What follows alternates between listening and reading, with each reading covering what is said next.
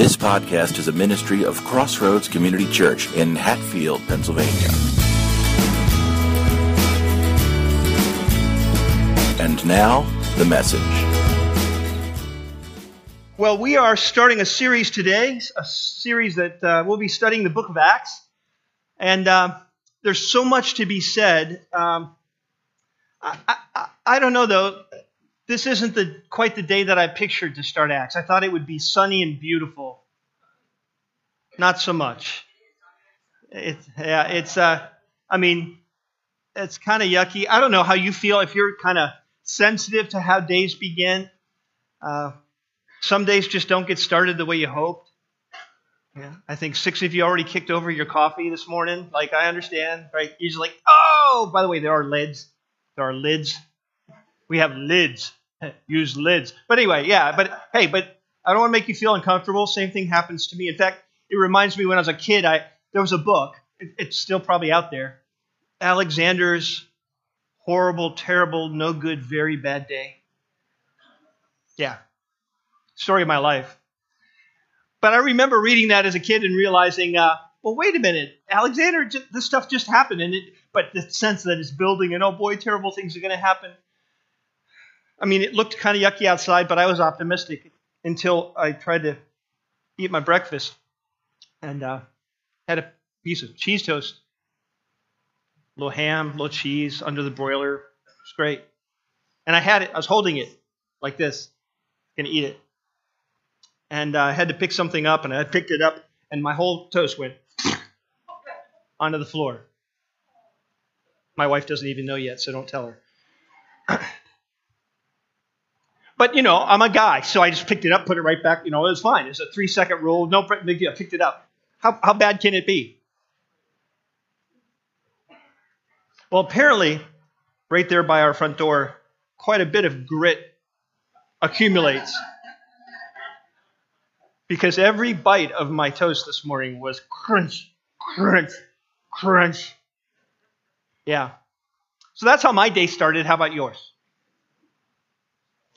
The truth is, um, God is in the habit of taking things that we think are going to go one way and sending them careening a different direction. And we're going to see that in the book of Acts. What we're going to see this morning, and uh, the, I'm going to talk a little bit about the series title, and then we're going to talk the, the title this morning Power, Purpose, Plan. You'll see where that comes from. But if you have a Bible, I'm going to invite you to open it to the book of Acts.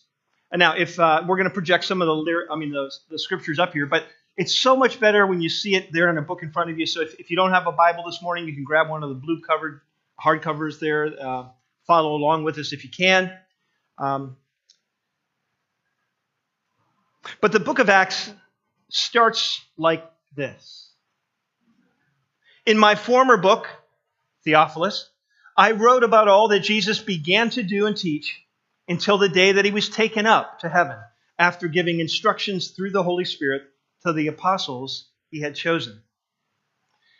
Now, the book of Acts was written by Luke. Luke was a companion of Paul's on his journeys. Now, it's going to take us a while to get to Acts 16, but something strange happens in the story of Acts. Um, Luke is, is writing these accounts down, but when he gets to about chapter 16, he starts writing in the first person. And uh, it's easy to imagine that it was when Paul moved into Macedonia and began that work in that area that, that he first encountered Luke. And from that point on, Luke was actually traveling with him. I can't, can't take it to the bank, but it does make you wonder. In, in any case, Luke was a companion of Paul's. And what Luke is writing is obviously part two of a two part work. He talks about his former book. The former book was the Gospel of Luke. And so he wrote the book of Luke talking about Jesus' ministry, and then Acts was supposed to be a companion piece about what Jesus continued to do after his resurrection and ascension. Now, this, this book of Luke and Acts, it's pretty, pretty significant. It, it takes up almost 30% of the New Testament. So it's, it's a significant bunch of information. And it's kind of neat the way Luke did it. He, he, at, the, at the end of the book of Luke, Luke 24, um, he ends the book of Luke by mentioning that Jesus was sitting eating fish with his disciples. And, and the beginning of Acts 1, it opens with Jesus meeting with the disciples and eating. Um, the end of Luke talks about Jesus telling them about the promise of the Father. It ends that way. Acts begins, it opens with him talking to them about the promise of the Father, the Spirit that's coming. At the end of Luke, he talks about them being clothed with power. And the beginning of Acts, he talks about them waiting until they will receive power. At the very end of Luke, he talks to them about their being his witnesses. And Acts chapter 1, how he starts the book of Acts by talking to them about being his witnesses. And then the end of Acts, he's taken up, he ascends. And the beginning, I mean, the end of Luke, the beginning of Acts, he's ascending. So you can see that Luke is, is clearly pairing Luke with Acts. Something else is kind of interesting, and Luke is probably my favorite gospel. But as Luke, this physician writing to pretty much a Gentile audience, that would be us, throughout the book of Luke, it seems as though one of the points he's trying to make is that this message of the gospel is available, it's universally available to anyone, regardless of where they are on the social ladder. What he's saying is, wherever you are, there's a clear path between you and God. And then when we get to the book of Acts, he seems to be saying that no matter where you live, there's a clear path between you and the gospel of Christ. And so the book of Luke seems to kind of have this vertical approach, and the book of Acts has this clearly horizontal approach. We could go on and on and on talking about this really cool thing that God did as he led Luke to write the gospel and then the book of Acts. Now, we could spend weeks, believe me, uh, we could spend weeks just talking about all kinds of uh, background issues to the book of Acts, and we just can't do that today.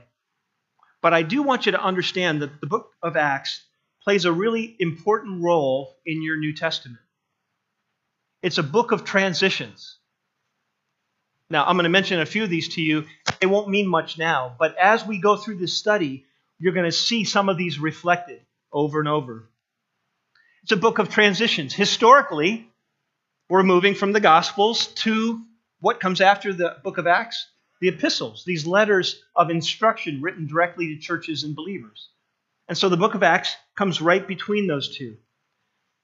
Religiously, there was this uh, attention given to the temple or the synagogue, but now that energy and that attention shifts to this new thing called the church. God's program of redemption. Since the beginning of the Old Testament story, he's been using Israel, his chosen people, as, a, as an example of what it means to be loved by Jehovah and to be redeemed by him. But now his focus changes from Israel to this thing called the church. And so the book of Acts, it's, a, it's clearly switching from one to the other. It's a transition point. Wow, theologically. Something happens in Acts throughout the Gospels, Jesus is here. How many times, if you're a believer in Jesus, how many times have you wished you could sit at the table with him just once? We have this idea that, that it would just be amazing. And I, I think it would be, except for the fact that he looked just like one of us. In the book of Acts, though, there's a, there's a transition from this focus on him being here to he ascends, and now he is present through his spirit. That's what we experience today. Jesus is still present, but he makes his presence known through the Spirit that the Father has sent. And of course, when it comes to the Spirit, and we're going to talk about that, if you know anything about the book of Acts, you probably know that there's something about the Holy Spirit in there. And what we're going to see is that this the book of Acts is where we, we switch from the, the Holy Spirit being with believers to Holy, the Holy Spirit being in believers, taking up residence in them. In the book of John 14, Jesus was trying to explain what was coming next to his disciples. And he said, in verse uh, 16 of John 14. He says, And I will ask the Father, and he will give you another advocate to help you. And he will be with you forever, the Spirit of truth. The world cannot accept him because it neither sees him nor knows him. But you know him, for he lives with you, and he will be in you. And of course, that's hinting towards some texts in the Old Testament that we'll, we'll get to probably starting next week. All these promises that God made to Israel about one day things are really going to get changed up.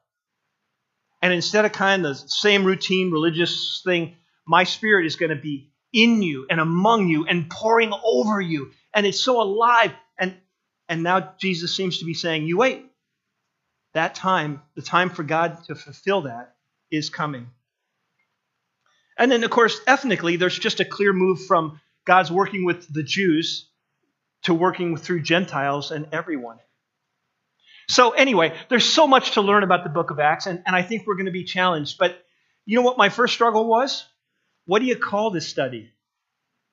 Now, if you go home and you Google sermon series in the book of Acts, what you're going to find are lots and lots of really cool ideas. All of them made me feel this big, right? Cool graphics and cool series and really thoughtful. Because we were thinking, what, what do we? We want to make something, you know, really eye-catching and, and get our attention. So we, we wrestled with this. What? Now, the, the traditional name was the Acts of the Apostles. Um, and yet, it's not really the most accurate name. I mean, few apostles are represented there, but um, there's so much more in the book of Acts than just the apostles doing a few things. Oh, it's certainly about the birth of the church, and some people, you know, the, the church is born, the church is pushed forward, it's, or, or the power of the Spirit. What a change, right? Everything changes when the Spirit comes. Or the church on mission. Because we certainly will see what the church is supposed to be doing in the book of Acts. It's at work, sent, uh, outward, uh, reaching. I mean, there's all these kind of terms we could use. Um, although um, a few people around me just said, Mike, don't try to be so witty. Just call it Acts study. And so we will, but but I want to add a name to that. You see, there's this little hint, I think, in the beginning of Luke's gospel. Remember, he writes to Theophilus. He says, uh, in fact, let me see if, uh, boy, if I go all the way back, it'll be a mess. I should have did I, did I put it in again? Let me see. Yes. So he says, uh, he says, in my first book I wrote to you, remember, about what Jesus began to do and teach. And right there, I think something is implied about what the book of Acts is going to be about. If Luke was about what Jesus began to do and teach, then it makes perfect sense to imagine that the book of Acts is going to be about what Jesus continued to do and teach, now through the Spirit and through his people. And so I think, I think perhaps the most simple way for us to think of the book of Acts is to remember that it's a story about Jesus' continued ministry. Now, at first you say, okay, that's really stunningly brilliant, Mike. Um, you know, firm grip, grip of the obvious, right? Duh.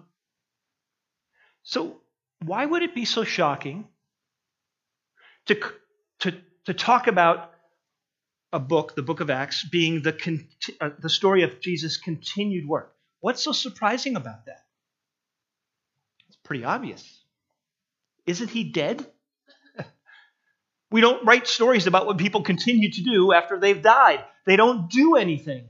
And I think really, if, if we had to pick out one thing about the book of Acts, over and over, it's that point. I mean, remember what remember how grim it looked at Calvary.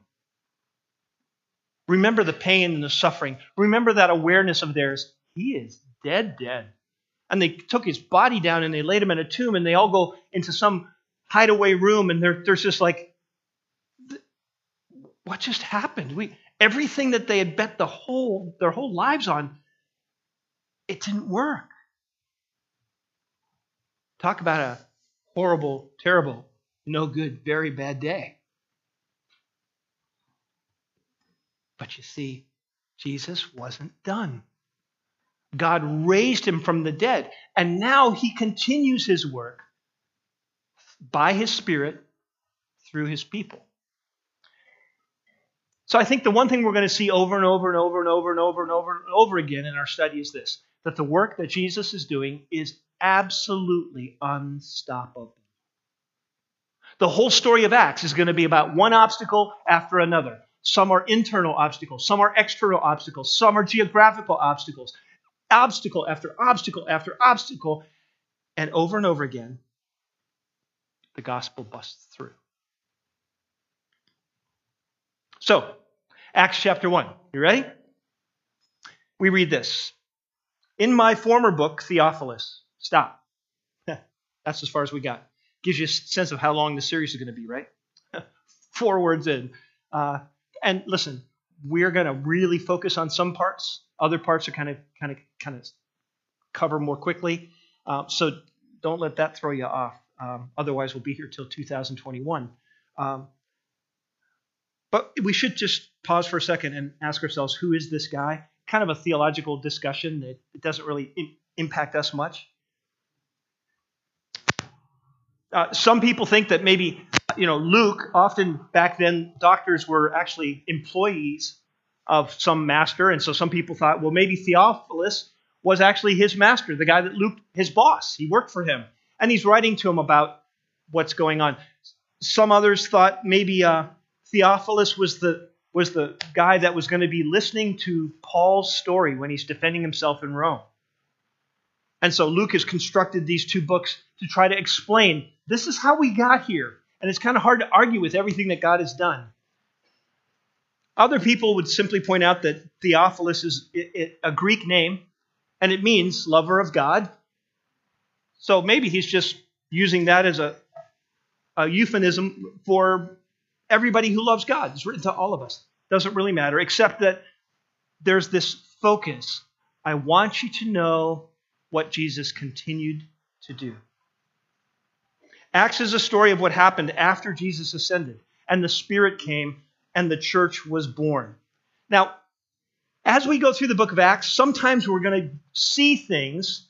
It's simply a story, it's a narration. We're going to observe things that happened It doesn't necessarily mean that we as a church should do them that way.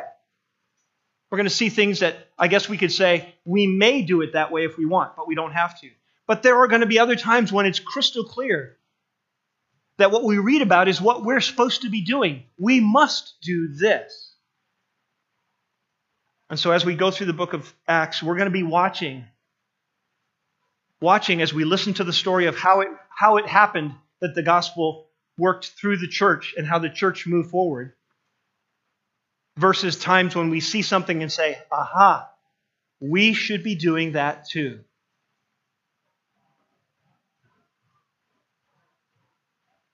Now, um, we got to talk about some of the scary stuff in Acts, and there's scary stuff in here. Okay? For instance, the Spirit of God exhibits power that many of us are not used to. People speak languages that they've never learned. People understand the languages clearly. There are healings and, and, and, and people raised from the dead and, and, uh, and just on and on and on. It's kind of scary. Now, everybody reacts to the book of Acts. Depends on how you're wired. Some of you kind of have that more charismatic bent, you know. You know, you're the ones that try to clap when we sing. Yeah. yeah I hear you. I know. And you and you kind of waiting to like, come on, let's, we want so much for the Spirit of God to bust loose and do things that nobody expects. It would be so exciting. And I got to be honest, I kind of feel that way too. It would be fine with me if God just busted through and did something that we had never seen done before. I, that wouldn't scare me a bit. I would love for God to do that. Others of you, people like me, scare you. I understand. You, it's like the Holy Spirit to you and I guess I understand because I used to feel this way too. The way I was taught when I was a young believer, nobody ever talked about the Spirit. You were sealed with the Spirit, and then shh, that's it. And then from then on, it was like Father, Son, and Holy Bible. right? Because the Spirit was like this, like like the you know your crazy uncle or somebody in your family. Like, like, oh gosh, we, he's not coming, is he? Oh man, if he's there, you don't know what's going to happen. Can we just read the Bible? So I'm just acknowledging that some of you are at either of those extremes.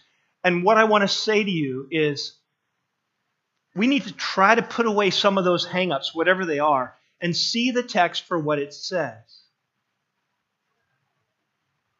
Now, the the demonstrations of power, the, these power encounters that we'll read about in the New Testament, I'm going to try to point out that they actually served a purpose. It wasn't just for entertainment value.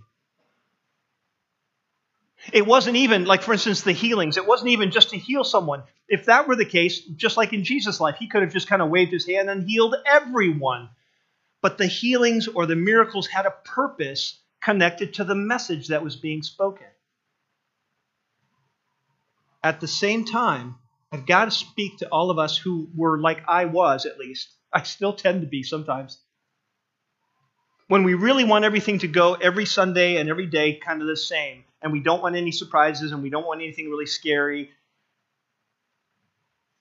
Is it possible that that desire to kind of go with Father, Son, and Holy Bible, that that would explain why our daily Christian life is so powerless? Why it's so nondescript, boring? You read about other people's experiences and you're almost jealous of a testimony. But for you yourself, yeah, yeah, God hasn't done anything scary or exciting in like, I don't know, 20 years. I think one thing we're going to learn as we study the book of Acts is that the believers in the church when it was birthed had a special relationship with the Spirit. They understood that He was calling the shots. And they lived in a way that they were listening, they were ready to respond, they were able to respond. Now, it was still up to him to push the button, to send the power. But when he did, they were ready. And studying the books of, book of Acts has made me again say, God, I want to be ready. I want to be listening. So that when you want to fill me, fill us with power, so that others could hear the gospel and come to faith and be changed, I can do that. So we're going to read all about power power encounters. We're going to read about evangelism. Suddenly, now you, are really glad you can just fill a shoebox and mail it away. It's, it's not nearly as scary as actually sharing the gospel with someone you know face to face. And to be honest, we live in a culture, I, I'm an evangelist. I love sharing my faith, and yet I catch myself pulling back all the time because we kind of get the message hey, hey, hey, hey, that's good for you, not for me. It's, it's almost just socially unacceptable to go pushing your beliefs on someone else. And they kind of effectively have done that, right? We just like, oh, I'm here. I mean, if you ask, but you know, I don't want to be rude. I don't want to push. And so just let me warn you in advance that the, the book of Acts shows us believers who push, who ask questions, who insert themselves, who demand that this has credibility. There's a reason I believe this, and there's a reason you should hear me out, and you should believe this. Well, that's just rude. That's just push, pushy. Yes, I am pushy about what I think is absolutely true. And so we're going to get challenged about evangelism and apologetics. We're going to have to give some thought to what it means to actually bust through in somebody's thinking and say, hey, hey, hey, let me, let me ask you a question. What do you think happens after we die? What, what if you're wrong? Who do you think Jesus is? Have you ever heard who he said he is and what he did? Can I, can I tell you? What would stop you from believing that message? We're going to read about community life and why being in relationship with one another is such a core piece of being the church. We're going to learn about church structures. The truth is, the church was structured and organized in a, in a special way we're going to learn that there's all kinds of different ways churches can be structured, but that structure within the church was actually something that God ordained and kept the church safe and strong. We're going to learn about the gospel confronting selfishness and materialism. Now, we don't have to do everything we see in the book of Acts, but remember, these are the people who, when people had needs, They actually sold their stuff and held it in common so that everybody had what they needed. There's no way to make that nice if you want to hang on to your stuff. And of course, we're going to read about prayer. In the first 15 chapters, 14 of them mention prayer. Prayer was not a program. Prayer was a reaction. It was the instinctive reaction of anybody who was a follower of Jesus. Whatever happened, good things, let's pray and praise Him. Bad things, let's pray and ask God. Scary things, hurtful things, painful things, whatever it was that happened, their first reaction was to pray. And we're going to see the gospel confront racism. That'll be an interesting discussion in our culture today, won't it? We're going to have it. We're going to have that conversation because the gospel confronts racism in a way that honors God. The gospel confronts uh, corrupt political systems. I don't know how you feel about our system, but I'm going to suggest that Rome was a problem. I'm not going to make any comparisons. I'm just saying. it's easy to imagine Rome was a problem. So, newsflash the church was born, it was an infant, and it grew and it flourished, and Rome couldn't do a thing about it. Wouldn't you like to know how they did that? We're going to see it. Excessive violence from rioters and from law keepers. Wow, that's scary, isn't it?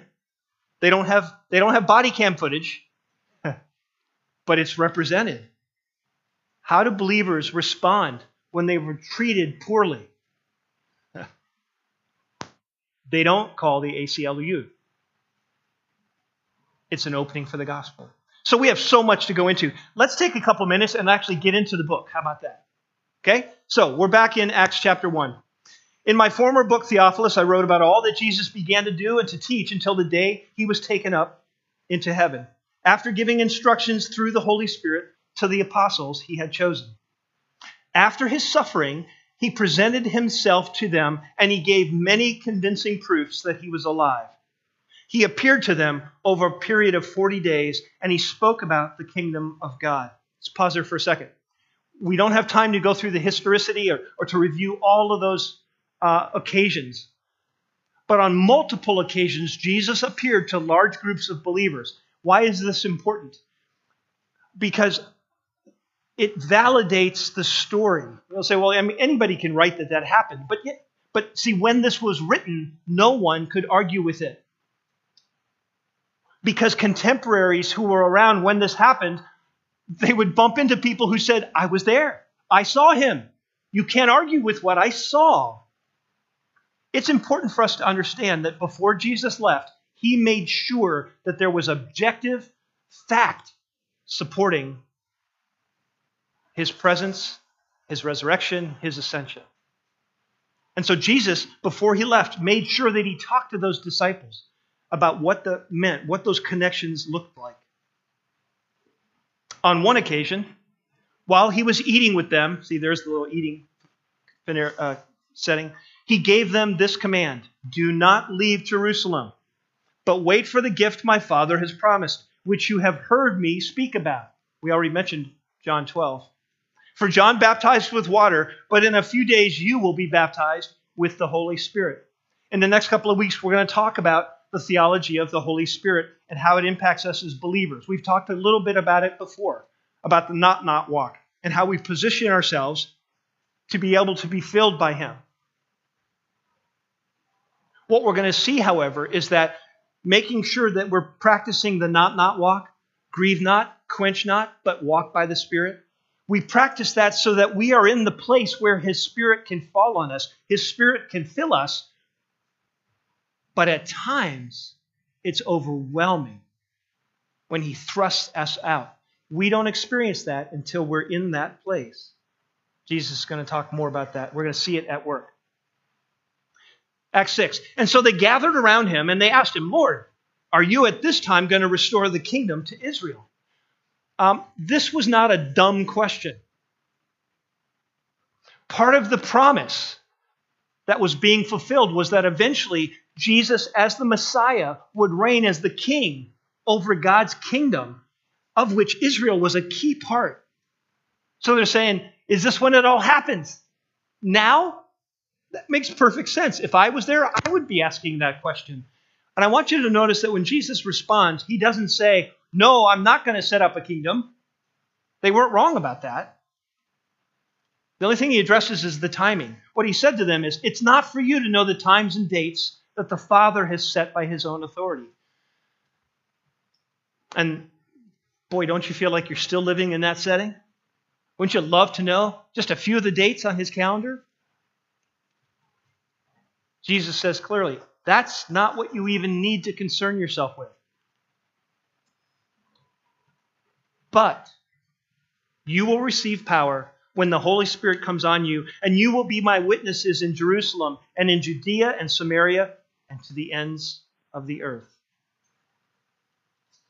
Now, I'm going to say that this verse is the, the outline for the book of Acts. If you want to know where we're going, you want to know where we are in the book of Acts? Acts 1 8. The whole plan, the whole story of Acts is right here in this verse. And I'm going to encourage you to memorize it. It's, it's not hard to do. You will receive power when the Holy Spirit comes upon you. You will be my witnesses. Right? Some of you could know it, you just know it off the top of your head. You've heard it. But I want you to notice what's here the whole outline of the book, the whole plan for the church.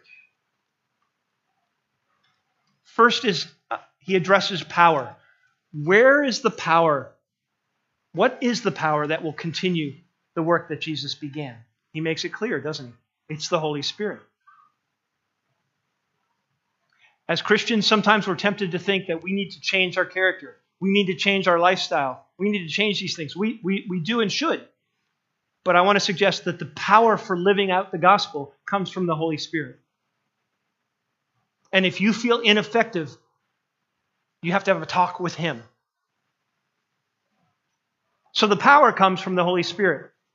What is the purpose of God's people? Why is the church even here? He makes it pretty clear to be witnesses. Now you say, no, wait, I thought it was to make disciples. And the two things are, are one and the same in the sense that as we witness, we do so with, with a compelling a persuasion. Paul says that we, we urge people to be reconciled with God. So it's not just like, hey, here's an idea. Jesus died, paid for sin. Do with it what you will. no, it's that it's that we want to urge this changes your life when you believe it. Now it's kind of interesting. The the original the, the, Greek word for witness, it's the word that we get the word martyr from. No surprise that most of the apostles were martyred and you say, oh, you know, you know, I got a little problem with that. I'm not going to sign up. I'm not going to sign up for that class. not, not, thrive or not, I'm not. I'm not interested in being a martyr. But here's an idea for you: a martyr is a martyr before they die. See, what this means is somebody who is so convinced, so convicted about what they believe that they would be willing to die for it. That's what that means. There's a, a saying, I, and I forget which commentator said it. Um, he said, Stealing a horse doesn't make you a horse thief. It just confirms that you were a horse thief. You see, if you're going to steal a horse, it has to exist inside you first, and then you're just acting out. You're a horse thief before you steal the horse.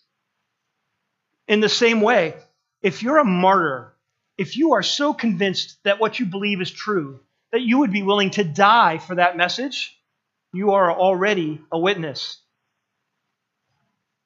And so, through this whole challenging thing, it's part of what's going to step on our toes. We're going to realize um, I don't carry my faith with quite that same level of conviction. No wonder maybe our lives get boring. So there's the purpose to be witnesses. And what's the plan? Jerusalem, Judea, Samaria, and the utter ends of the earth. Now, if you've been around church, you kind of know that whole thing, and we will unpack it. But his plan was start where you are. Start with those around you and begin to share your conviction, and then go through whatever door opens next. Sometimes people come, you know, you know, Pastor Mike, I just want to know God's will for my life. And they're thinking it's way out there. Be nice to your mom. Huh? Mm-hmm. Yeah. And stop cheating in school. What? Mm-hmm. That's God's will. And read your read the Bible. Pray. Share your faith. No, no, no. I mean my life. Start where you are. By the way, where are you today? Maybe you're here and you've never put your faith in Jesus. We would hate for you to be here for a study of the book of Acts and not understand that the message of the book of Acts is that God loved you enough to pay for your sin and give you eternal life if you will believe in Him. What would stop you from trusting Christ as your Savior? Love to talk to you about that if you have questions today. If you're a believer, though, where are you at? Do you understand yourself to be an extension of what we're going to see happening in the book of Acts? Here's a thought Jerusalem, Judea, Samaria, then the ends of the earth. You realize that we are their ends of the earth? That's us. They got from Palestine all the way to Lansdale with the gospel. So now, who gets reached if we start here and go out? In the same way that each of those shoe boxes goes out, we go out. We're the link in the chain. They began this work. Many of them were faithful, and churches expanded. And in fact, the church expanded in ways that you would think would kill it persecution and being chased. And it just got worse. The gospel just kept spreading. Now it's come to us. And so I guess the question for all of us as we begin the study is do we understand that we are part of that same plan? We're on that same mission. That same power is available to us. We may or may not experience it. But if you're here today and you say, you know, I don't really think I do, but if, if there's a way for me to experience that and know his power, I want it. Their purpose is our purpose to be witnesses. And the plan is our plan. We start here and move out. So the question is are you ready to move out? Are you ready to take up our leg of this journey and be the church that God launched? Let's pray.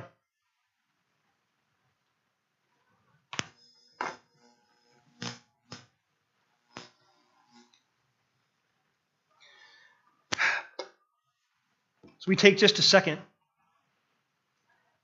I don't think there's anything that's more important than us pausing and processing what we hear.